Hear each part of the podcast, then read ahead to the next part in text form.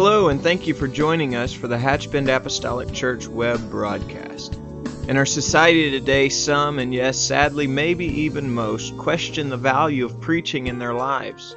But we still believe what Paul said in 1 Corinthians chapter 1. In essence, Paul preached that God has chosen the foolishness of preaching to save them that believe.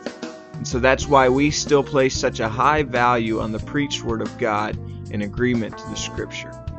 And so now I'd like to thank you again for joining us for a message from the pulpit of Hatchbend Apostolic Church.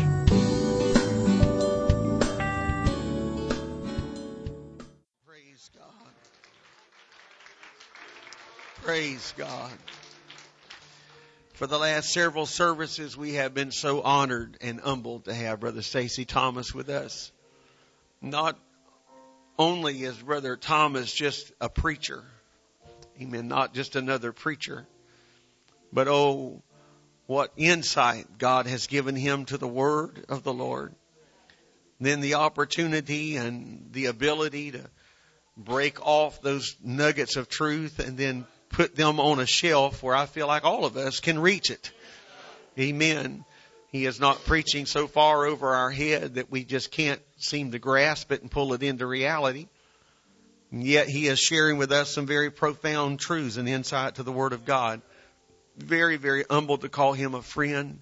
It has been so refreshing. I told him multiple times since he's been here how refreshing it has been to me personally, much less our church, but I can just speak for me how refreshing it has been to just be with him, not only in the services, but just to be one on one and just uh, allow iron to sharpen iron. Amen. I feel so much better off. And I feel that my life is so great, and so much more enhanced than it was just a few days ago.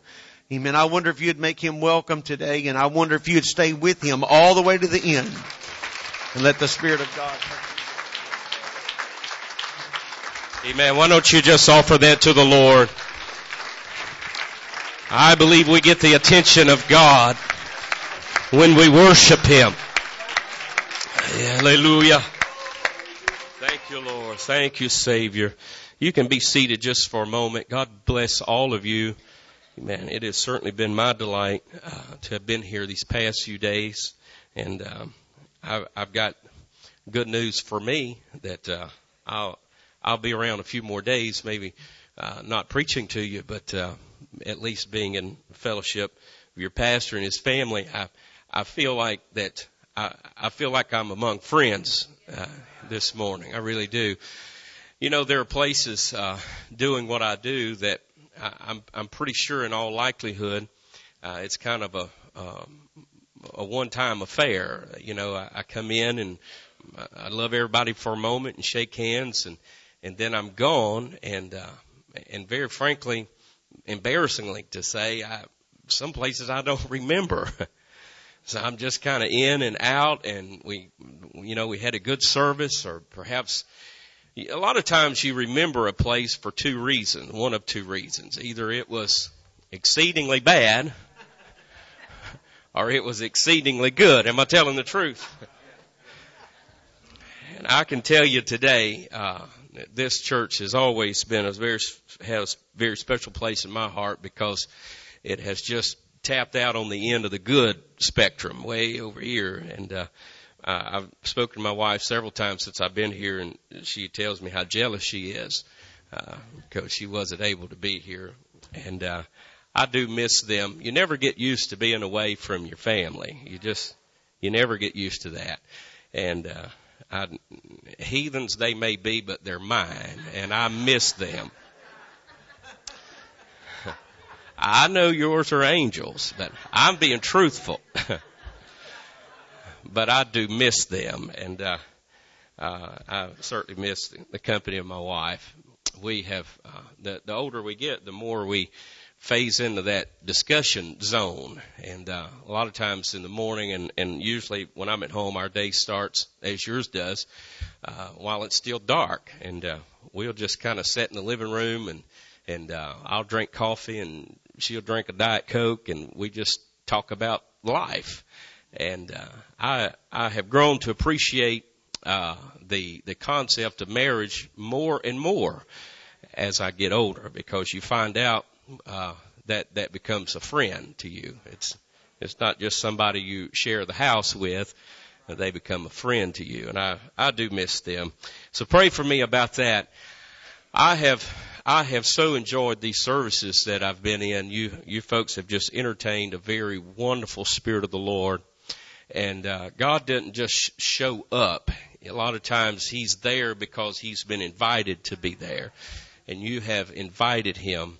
Uh, to be in these services, and I'm so appreciative of that. It's refreshing to see congregations and pastors who are progressive in the work of the Lord. Amen. We're not just holding our own. We are progressive. Uh, this is something that I, I preached a number of times, just kind of mentioned in passing, but the unique thing about living for God is that uh, if we're not progressive, we are regressive because we don't just stand still in living for the Lord. Uh, one church that we frequent from time to time, uh, it just seems to be a cliche of that particular location. It's all about winning souls. It's all about winning souls. Now, I'm going to be adamant with you. Uh, it's a very huge part of what the church is, is about winning the lost. But if it was all about winning the lost and not retaining who was saved, you would just have a revolving door all the time. So we can't, we can't focus on one without focusing on the other. It is in fact uh, about winning the lost, but it's also about imparting unto us uh, the word of the Lord, which brings me to where uh, I am this morning. I, it is about imparting to us when we open the bread of life. Uh, I, I, re, I, I thought about as the service was progressing many years ago. I was just starting out uh, there was an elder pastor that I was preaching for, and, and he sat in my truck, and I said, I want you to tell me why is it that God designed fallible man to preach an infallible word? Why, why, why do you think that? It, I couldn't wrap my brain around that. Early in my ministry, the Lord certainly had laid it upon my heart the responsibility of what I do. This is not just a career choice for me. Amen. I'm a carpenter by trade. I enjoy the trade and I have, as my nets, I have forsaken that. This is not just a career choice for me. Amen. Um, this is a calling to me. And I wanted to know all I could know about that calling. And even with all of his many years in ministry, he just simply said, there's something about preaching the Word of God. It sounds elementary, but it really is summed up with there's something about it. We can't put our finger on it. This is God's design. Amen. The best I could explain it, this is God's method of His choosing to impart unto us. And I say us incorporating myself. It is God's method to impart unto us strength, the knowledge to be saved, the knowledge and fortitude to stay saved, amen, and then to do the will of God. If you want to know what the will of God is, you know His Word. This is the heartbeat of God. Amen. If it is contrary or in opposition to this book, then it is in opposition to the will of God. No questions asked. That's, that's an imperative of the Bible. It's not up for negotiation. There's no need to pray about it. It's already written. It's settled in heaven. Amen. And I appreciate the call of God into my life. I want to read to you from the book of Second Chronicles, chapter 14. Again, thank you for uh, allowing me to come, Brother Boyd. I certainly appreciate that.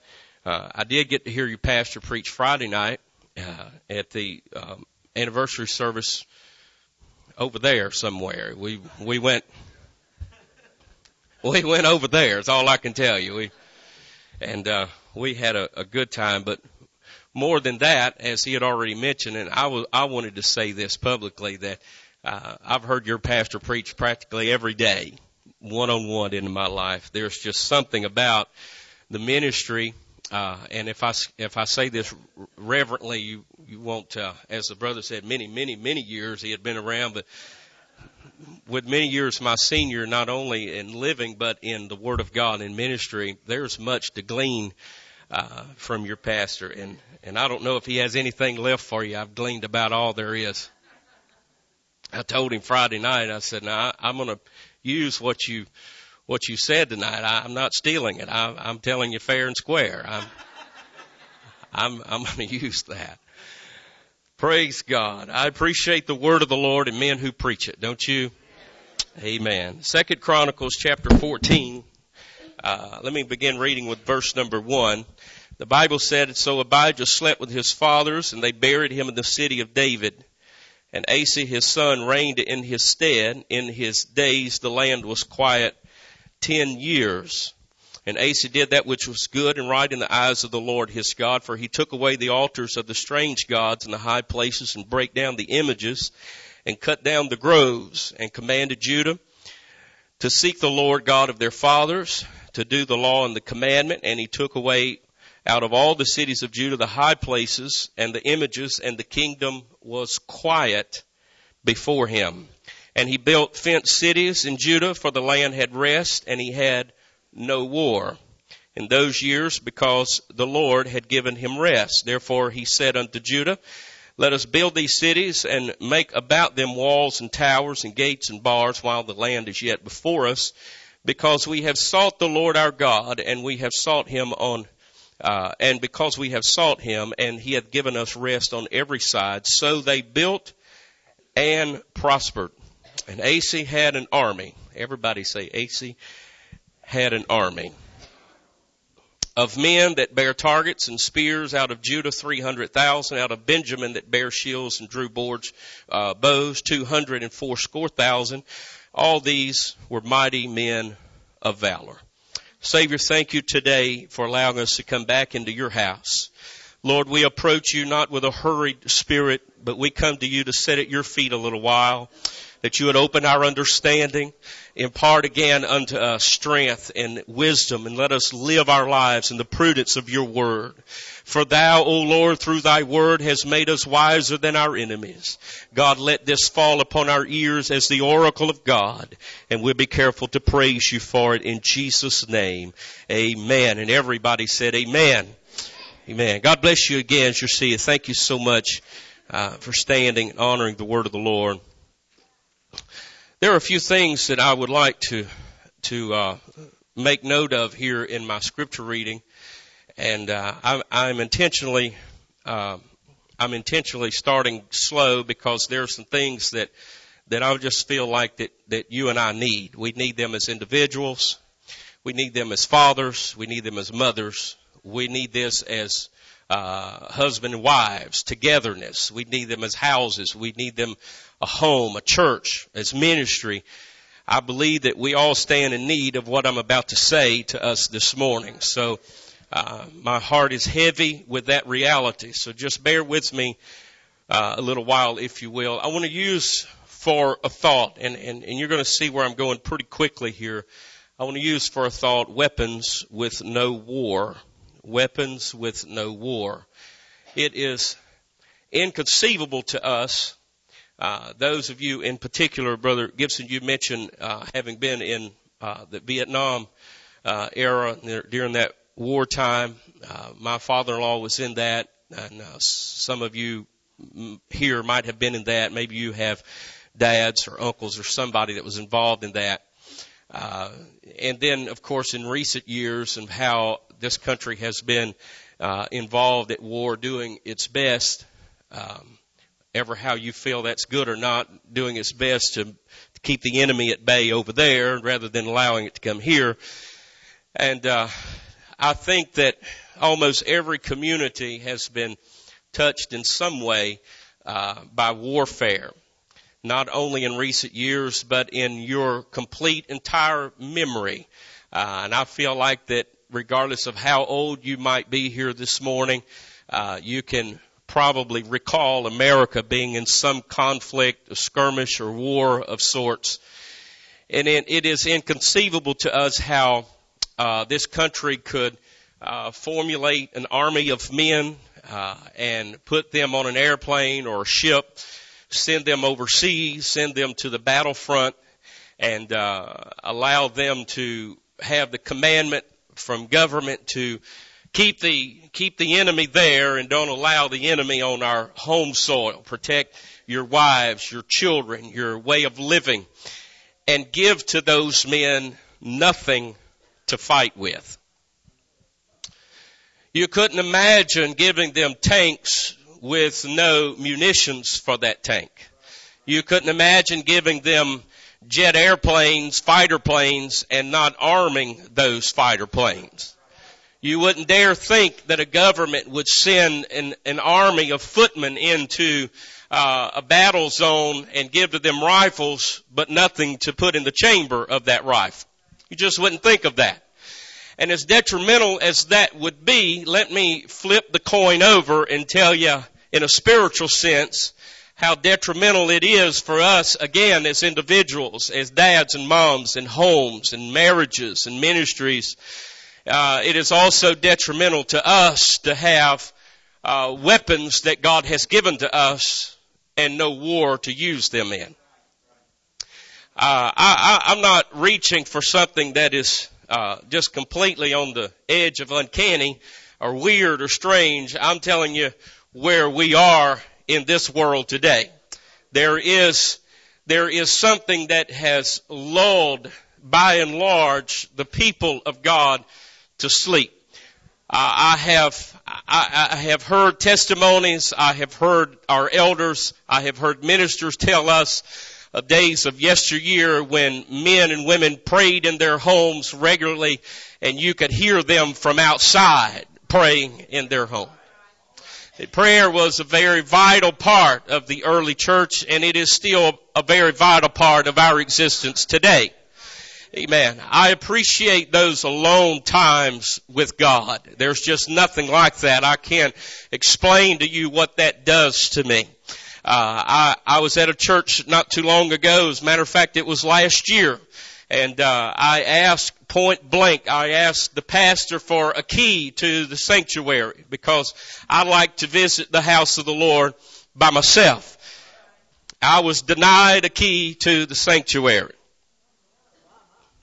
I, I stood there in, in, in 23 years of preaching and most of those years doing what I'm doing now the only time I have ever been denied a key to the house of the Lord was that time. Friend, I want you to understand something today. If God has equipped us with something as prayer and powerful as fasting that you've been involved in, and has equipped us with the preached word of the Lord, the lived, the quick, the living word of God, then, then we should expect some battles. If God has given us weapons, don't be surprised when the battles come your way. It's just gonna happen. The farmer sowed seed. He had his servants to sow seeds in the field. The wheats came up and the tares came up with the wheat.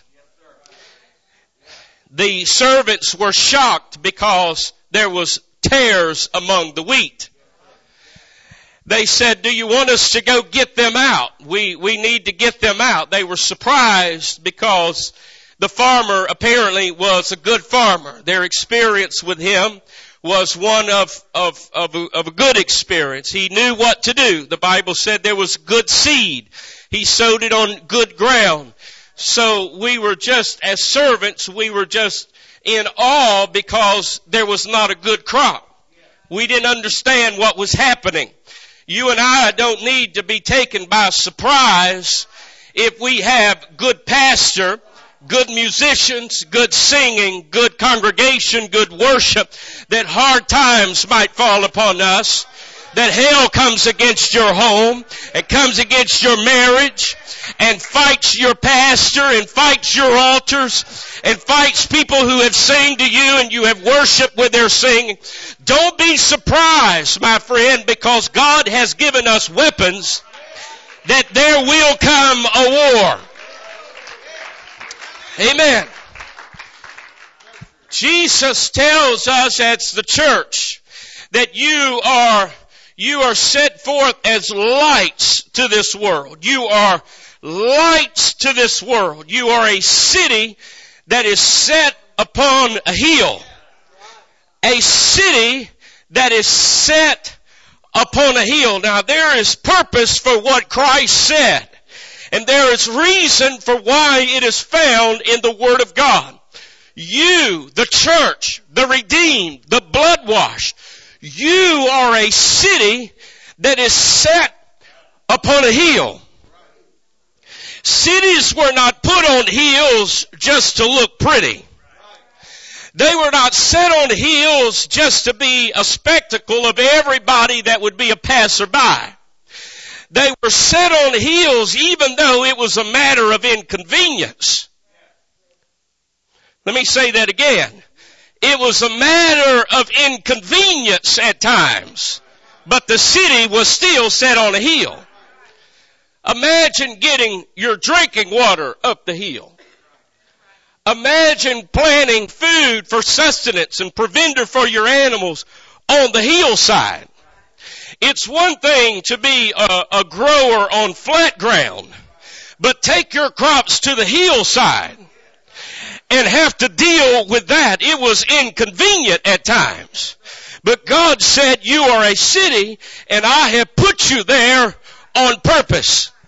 Cities were put on hills for two primary reasons. Number one was have an advantageous perspective of what was coming to them. They could see farther. They had a position of advantage upon those that would come to them. Number two reason was so that they could have an advantage over those coming to them. Sounds like I'm being redundant, but think about it. God said, I'm going to put my city, I'm going to put you, I'm going to put my church on a hill because I already know the enemy's coming. I already understand that you're going to endure hard times. You're going to face some difficult times. I am bringing you into the church. I am enlightening you on what repentance is. I am telling you about what baptism in my name is. I am telling you to be emphatic about that. I am telling you about what receiving the Holy Ghost is all about. I am already equipping you as a new convert about a battle that you don't even know about. I am taking you I am taking you and I am putting you on a hillside and you're going to scratch your head wondering why in the cornbread did God put me on a hill? It would have been so much easier down there to put our planting on level ground, to dig our wells on level ground, to put our houses on level ground. No sir, that's not where God put the redeemed. He said, I am putting my church on a hill because I know hell's going to come against their marriage.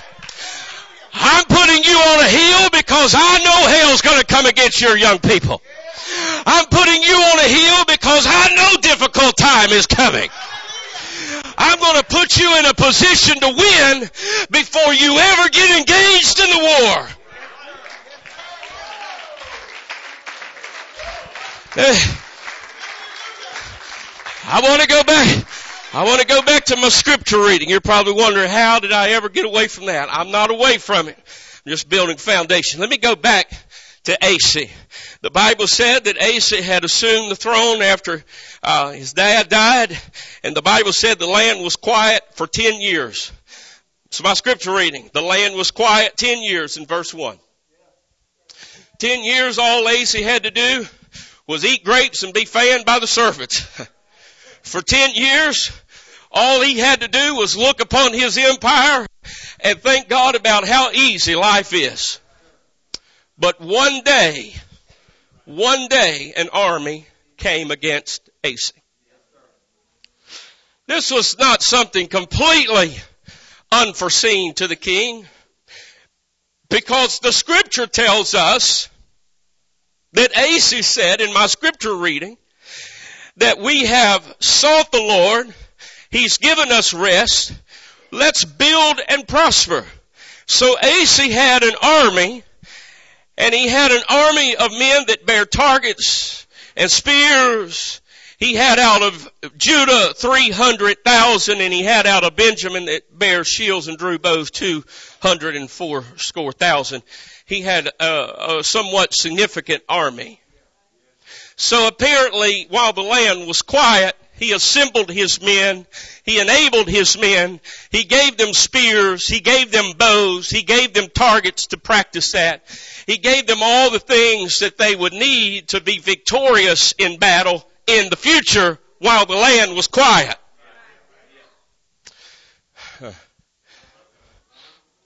I can't wait to know what prayer is when the battle gets here. It would be good for us to know what prayer is like before the hard times get here. He had fenced cities in Judah. The land had rest because he had no war. Asa had no war, but Asa had an army. No war, just an army with weapons. No reason to fight. I am sure that while Asa's command was practice, practice, practice, pray, pray, pray, his men were probably wondering, why are we out here with such grueling responsibilities whenever all of the land has rest? There's nothing wrong. We're not going to war. We're not trying to broaden our horizon. We're just simply holding our own. Why are we commanded to keep practicing, practicing, practicing? More push-ups, more pull-ups, more miles to march and run, more missions to practice at night. Uh, what's going on here because there's no war? Why is it that your pastor set forth in the month of January, perhaps when everything seems like it's going okay? The reason why is because you don't know what February has waiting for you. You don't know what March has waiting for you. But one day Asa was approached by a neighboring empire that he just didn't know what to do with.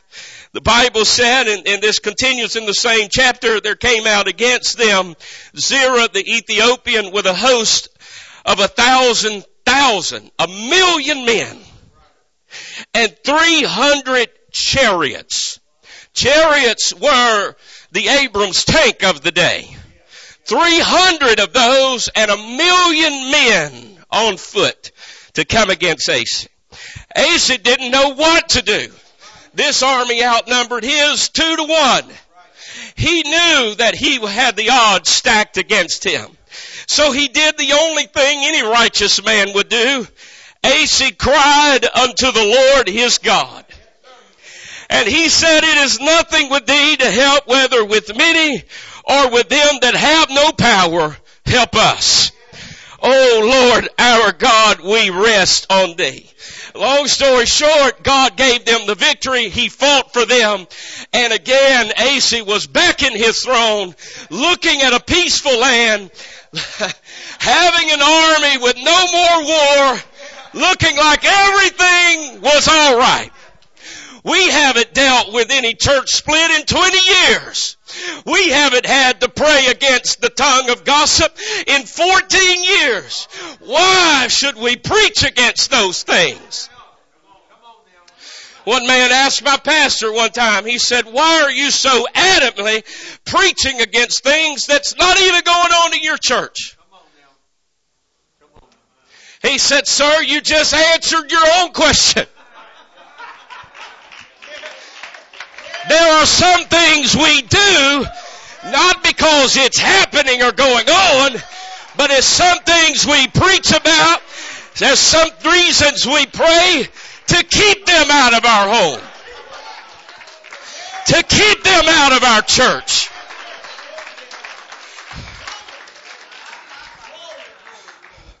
Oh, hallelujah. While everything was good, God had, and I'm just going down through the chapter here in 14 and 15. Everything was good. Asa put his feet up, uh, had the servant with the grapes come back, Everything's going great for Asa again. And here comes the prophet of the Lord, Azariah, the son of Oded. The Spirit of God came upon him. He went to Asa and he said, Asa, I've got something to tell you. I'm all ears, O prophet. And he said, and I quote, Hear me, Asa, and all of Judah and Benjamin, the Lord is with you while you be with him. And if you seek him, he will be found of you. But if you forsake him, he will forsake you. And with a cheek full of grapes, Asa is probably thinking, this guy's wasting his time. Where was he when the million man army come against us? Where was he when I fell on my face and I cried unto the Lord? He don't need to remind me of what's right and wrong. I already know. I, I feel like I'm digging right now. Is that okay? Can I preach to you? I don't need to hear that preacher every Wednesday night tell me how to live my life. I already know that. Sounds like a very elementary prophecy. If you seek Him, He'll be found of you. If you love Him, He'll love you. But if you forsake Him, He will forsake you. I already know that. I already live like that. There's no reason for you. Ain't there somebody else you can go prophesy to? Aren't there other kings that ain't doing right? But I already know that. Let me, let me just get to where I'm going. I'm just going to turn the page and get to where I'm going.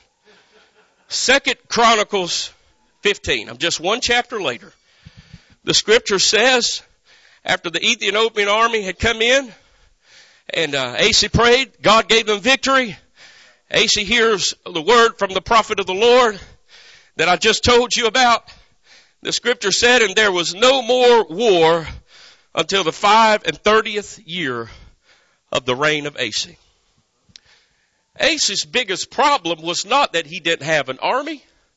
It wasn't that they didn't have shields and spears and bows.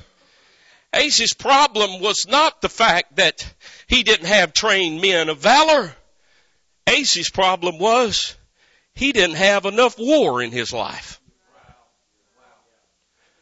For ten years the land was quiet.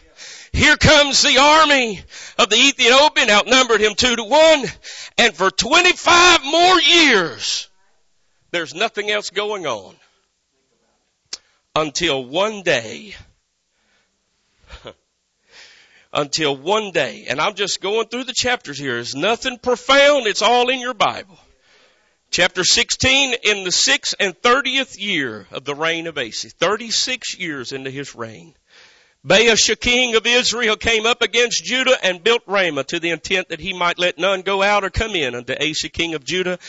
And then listen to what Asa does Asa brought out silver and gold out of the treasures of the house of the Lord, of the king's house, and he sent them to Ben-Hadad, the king of Syria. Syria. Now, if you're going to ask help from anybody, why not do what you did the first time you had war? If you're going to ask anybody for help, why could you not go back to God Get on your face again. Cry out to God. L- listen, folks. My head ain't so far in the sand to not know what year it is. But if I know it worked 75 years ago when a church was planted here, I know prayer and fasting and truth will work right now. He said, why come you couldn't go back to God? No, the king of Syria had it all going for him. So I'm going to bring silver and gold and treasures out of the house of God and I'm going to send it to him and I'm going to make a pact with him. Asa, do you not remember what you so boldly spake against when the first prophet of the Lord came to you and said very simply, if you seek him, he'll be found of you. But if you forsake him, he will forsake you. Have you forgotten that? Oh, God. He said, what happened? Are you not the same man that you were 25 years ago? Are you not the same king that's ruling over my people that you were 25 years ago? Friend, I, I fully expect the Lord to return back anytime. I think He's coming back very soon. As a matter of fact, it's kind of like my, my pastor said, if you plan on dying before God gets here, you better hurry up and die. I just feel like that the coming of the Lord is soon upon this world. But if he tarries 25 years from now, I want the church, some of you that are young now that'll be old with me then, I hope you can say he's the same preacher, preaching the same message, with a powerful anointing on his life. I want that said about me. Asa, where did you miss the boat? Did God not do the right thing for you? Did He not answer your prayer the way you wanted Him to answer? Did you get sold up at God, mad at God because He said no? Can you not trust Him that if He doesn't grant it, you've just got to know that it was best interest for your life? That's a lot easier for us to stay standing and testifying with a hundred saints in the room. I just trust the Lord for whatever comes my way. But you let whatever come your way come your way. And you say that while you're laying on the couch staring at the darkness and the rest of the house is snoring and you can't figure out which direction to go in. Hallelujah. I know that I am leader in my home. I, that doesn't mean that, that I've got a long switch and I, I beat everybody. I, I don't mean that. I already told you, my wife and I, we love those times of discussion. but I understand at the end of the day, my kids need to know that dad is a praying dad. They need to know that what dad is preaching, he believes. Oh, I feel the Holy Ghost right now. I need my daughter to say to her husband in the future, I know this ain't right, husband, because my daddy taught me better than this. Oh, hallelujah. Glory to God. I feel the Holy Ghost right now. Some of you some of you young ladies that might be of the courting age, let me tell you what to keep you safe in your courting age. It's alright, I don't mean to be pastoring, but I got a girl of my own. You let them know how much you love your daddy. You let them know I, I, I need to call my daddy. You know what the enemy will do whenever he comes against your home? You know what he'll do whenever you say, oh, wait a minute, I need to consult my daddy. I just need to see if this is alright.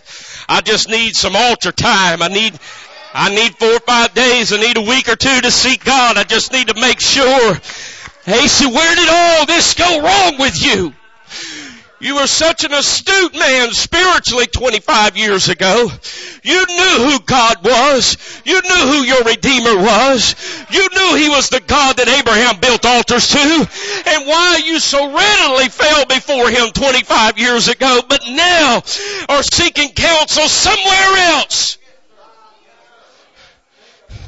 You know, the problem a lot of times when people fall is because they will couple up they will couple up. They'll find somebody else to share their complaints with and their disgruntlements and their malcontentness and they'll find somebody else with the same perspective as they have.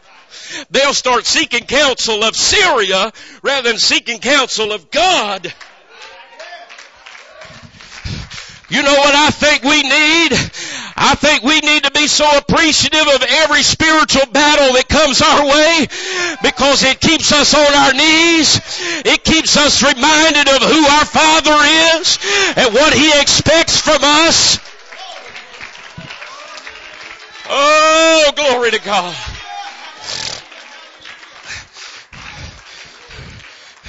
Let me, let me, let me, t- let me tell you something. I know a lot of you are very seasoned saints of God here. But some of you possibly are new converts. You've been in the church a year or two, a month, a day, an hour or so.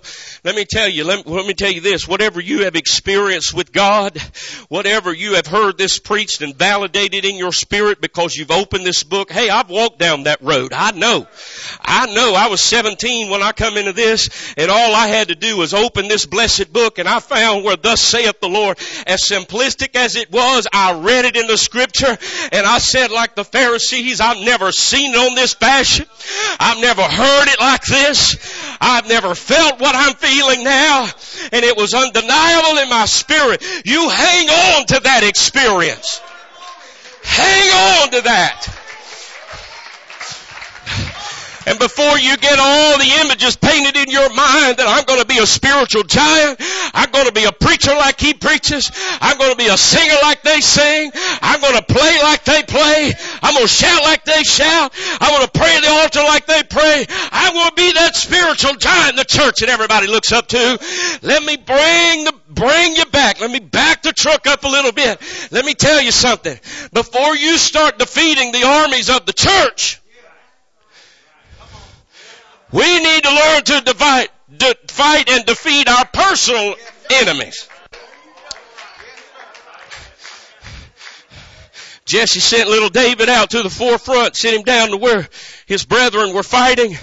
He's got some cheese and some milk and some bread and uh, whatever else he had. He gets down to where his brethren are. Said, Daddy wants to know how the war's going.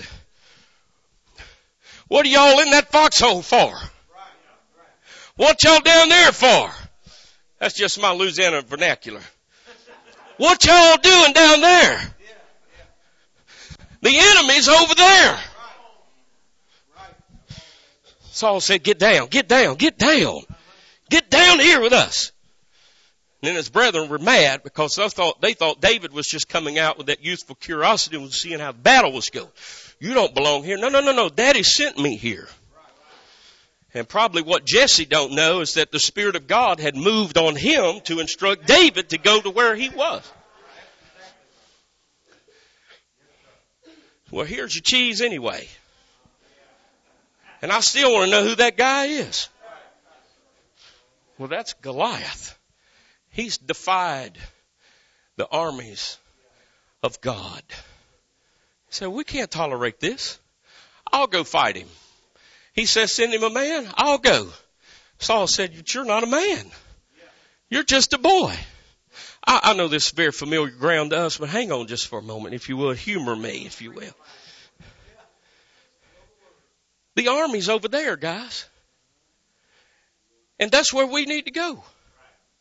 We need to make sure that the enemy stays over there before it gets over here into our land.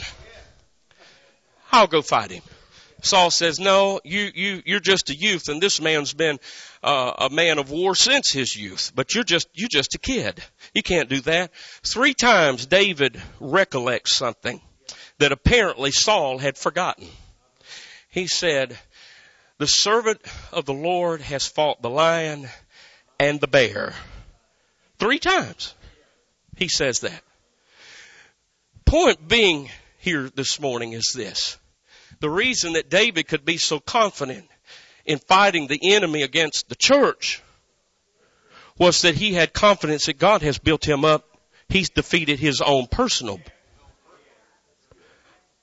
I have fought the lion and the bear. And he said this uncircumcised Philistine will be as one of them. I know what God has done for me. I know where he's brought me from. I, i've heard, I've heard preachers saying, listen, I, I'm not here to fight anybody. I'm not, I'm not, I'm not up for that, but I've heard preachers say you can't live on yesterday's blessing. And in my youth, I said the same thing. But here recently, I have learned after some years of living for God, there are accounts in my life that if I was forgotten, if I was to forget them, wipe them out of my memory, I wouldn't have a chance right now. But I still remember the times that God blessed my house. I still remember the times that God come. Oh, I think I'm preaching to somebody who knows what I'm talking about. I think I'm preaching to some saints of God that know that I can remember how God blessed my house.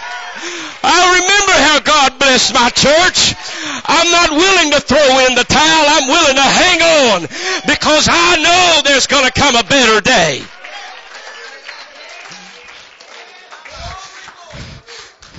He's give us, He's give us our war for the moment for a reason. He didn't just throw a bunch of weapons in your lap and say enjoy rest and peace all the days of your conversion. He gave you something to fight with. He put you on a hill. He put you in a position of advantage. He gave you the Holy Ghost. He gave you the Word of God. He gave you the preached Word of God, the living, the quick Word of God.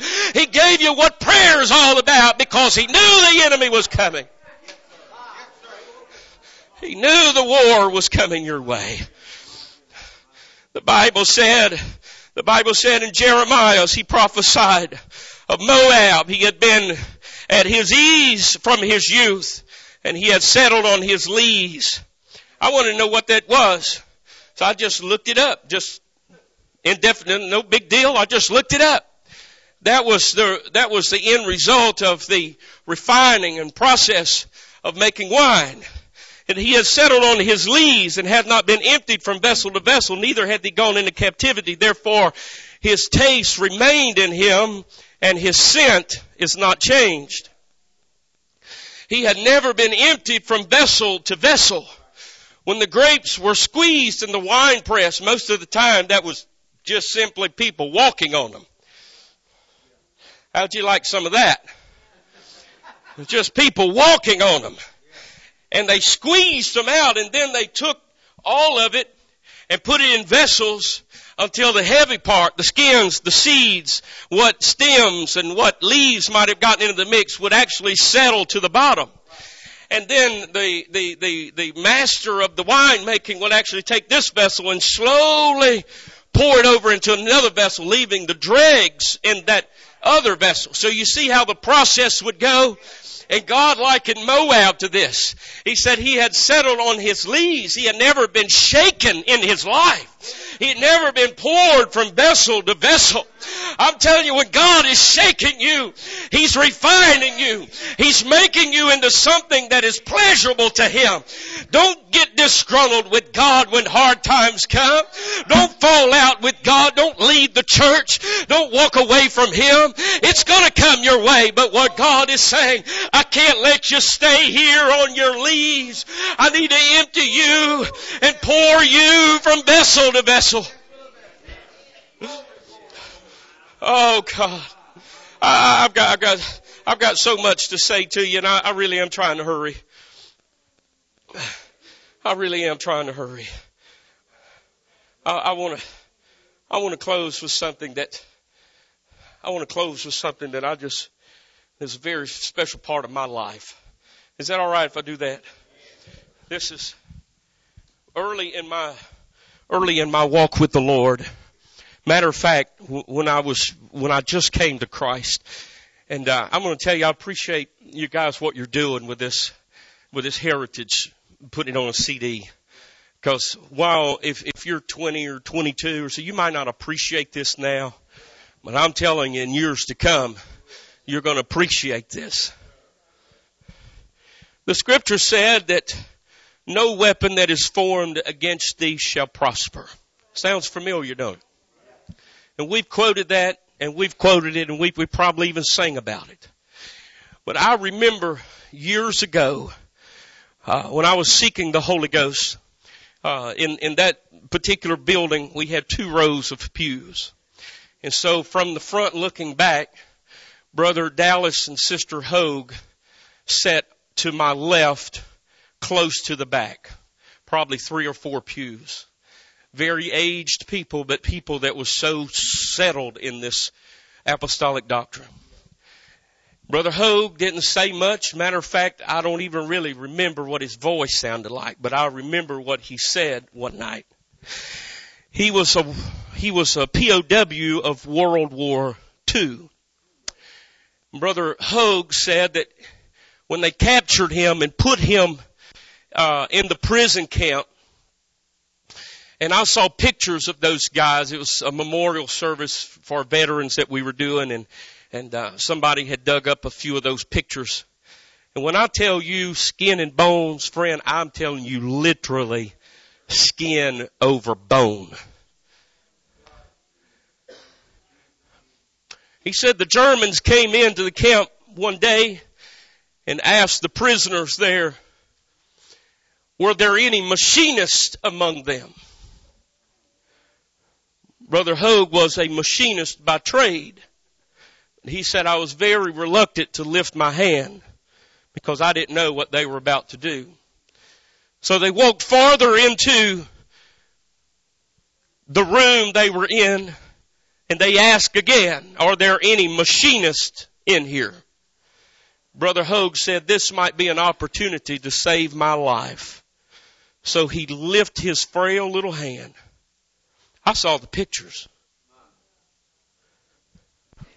They asked our good brother, what would you accept to be a machinist in our shop? We are short on machinists. Brother Hogue said, I'll ask them for a pair of boots. They took him out, gave him something to eat, gave him some decent clothes and the boots he had asked for. They put him in the machine shop and his job was to make the barrels that went in their rifles. And you guys that hunt, you'll know when I'm talking about the twist in the barrel, it's what gives the projectile its accuracy. And Brother Hogue would take the twist in that barrel and contort it just enough to where the gun would lose its accuracy. I feel the Holy Ghost right now. Brother Hogue didn't just save his life, but he saved the lives of his brethren. Do you want to know why no weapon formed against you shall prosper? Is because the verse just prior to that says, Behold, I have created the smith that bloweth on the coals. I made the one who's making the weapon against you. Friend, you already a winner before the war ever starts. Because while the enemy's in there making the barrels, God said, I made your enemy. I'll take from him his craft. I'll take from him his ability. So what he planned and schemed against you for evil, God said, I will make it come out for your good.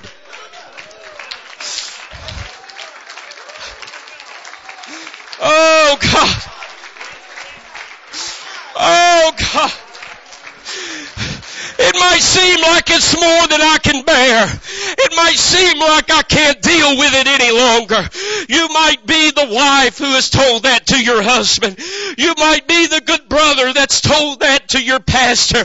But can I tell you today to hang on, hang on, hang on, hang on. God has already placed you in a position to be a winner.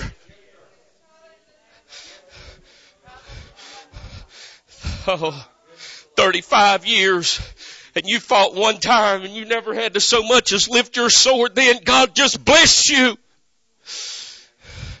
And now, 25 years later, you're wondering why this won't work when I try to make a pact and make a bargain and make a deal and try to work out some other way beside prayer and beside the church, beside God preaching to me through His man.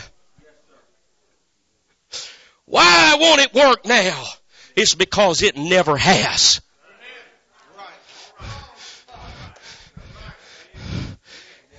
If for somehow, if you'd help me on the music please. If for somehow we could just simply remember of why we won as a new convert. Friend, I'm like you. I, I, I had some pretty heated battles when I first came to Christ. And I look back and wonder how I got through that. It wasn't because I knew the scripture. It wasn't because I was somebody that was astute in the church where I understood the goings on and the mechanics of church, but I did understand the dynamics of this. You see, there's something different about us. There's something different. Everybody else don't do it like we do it, Pastor. I've been to those places that has all the mechanics. They've got the musicians and they've got the facility and the pulpit and the speaker and they've got the singers and they've got all the mechanics of this down pat. But they're missing the dynamics of this. You see, you and I cannot have the mechanics without the dynamics because that wind of Pentecost has got to blow into our life. It's got to blow into our life. It is what empowers us to win against the enemy. He said, you're soft and slow, please. He said, you are more, you are more than conquerors through him that have loved you. You are more. How can I be more than a conqueror? How can I be more than that? It's because men that I read throughout the Old Testament in particular, when they came to a city and overcame the city, they done that for a reason. They wanted the city. And so they began to build it back. The prophet said, For if I build again those things which I have destroyed, that I have made myself a transgressor. Now let me tell you what I perceive out of that if I build again, leaving me to think that we're going to build something. We're, we're not just coming in here with our old life, throwing it at the altar, and we've defeated all the vileness of sin. I've kicked the habits and I've, I've put them out the house and I've put them out.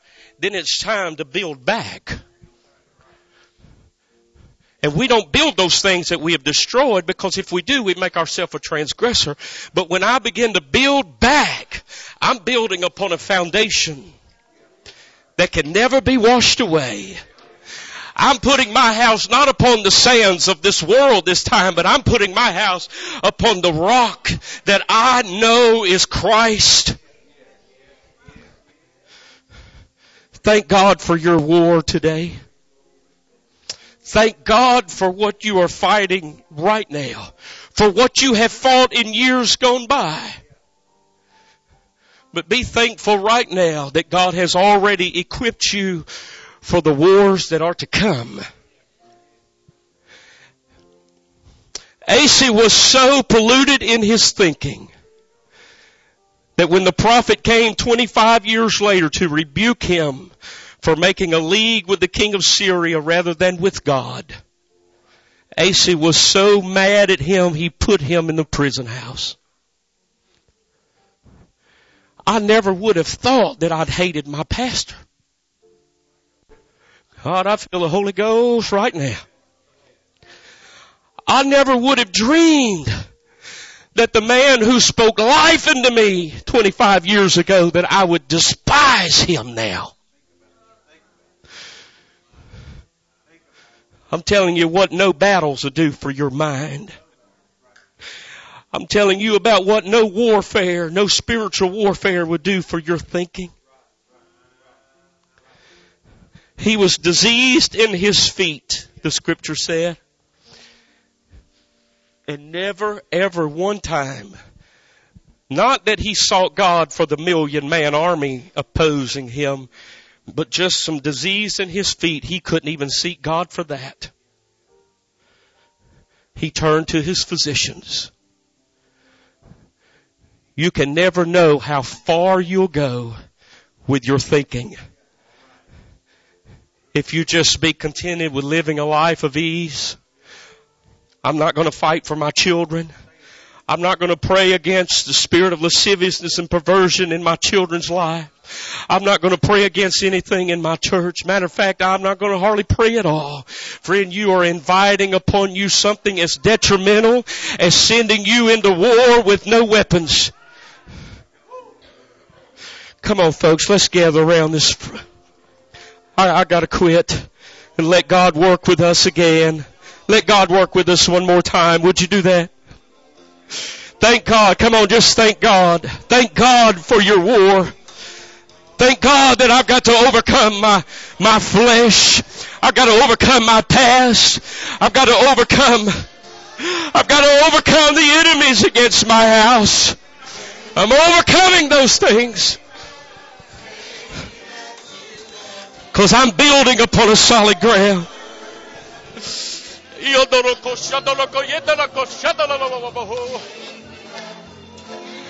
Yeah, God, give us strength today. Thank you for our weapons, for our army, for our arsenal. But God, give us a war.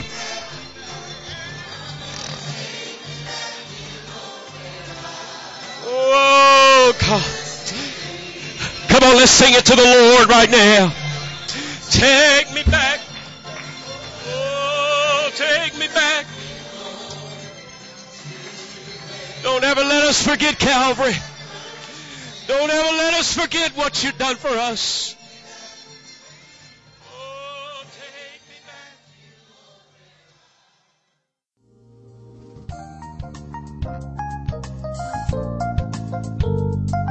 This message has been brought to you today by the media ministry of Hatchbend Apostolic Church. We pray that it's ministered to you in some way, and we'd like to take this opportunity to invite you to join us in service here at Hatchbend Apostolic. Our Sunday services begin at 10 a.m. and our Wednesday night service at 7:30 p.m. For any more information or to speak with our ministry staff, please feel free to call our church office at 386 935 2806 or you can visit the contact link here on our website.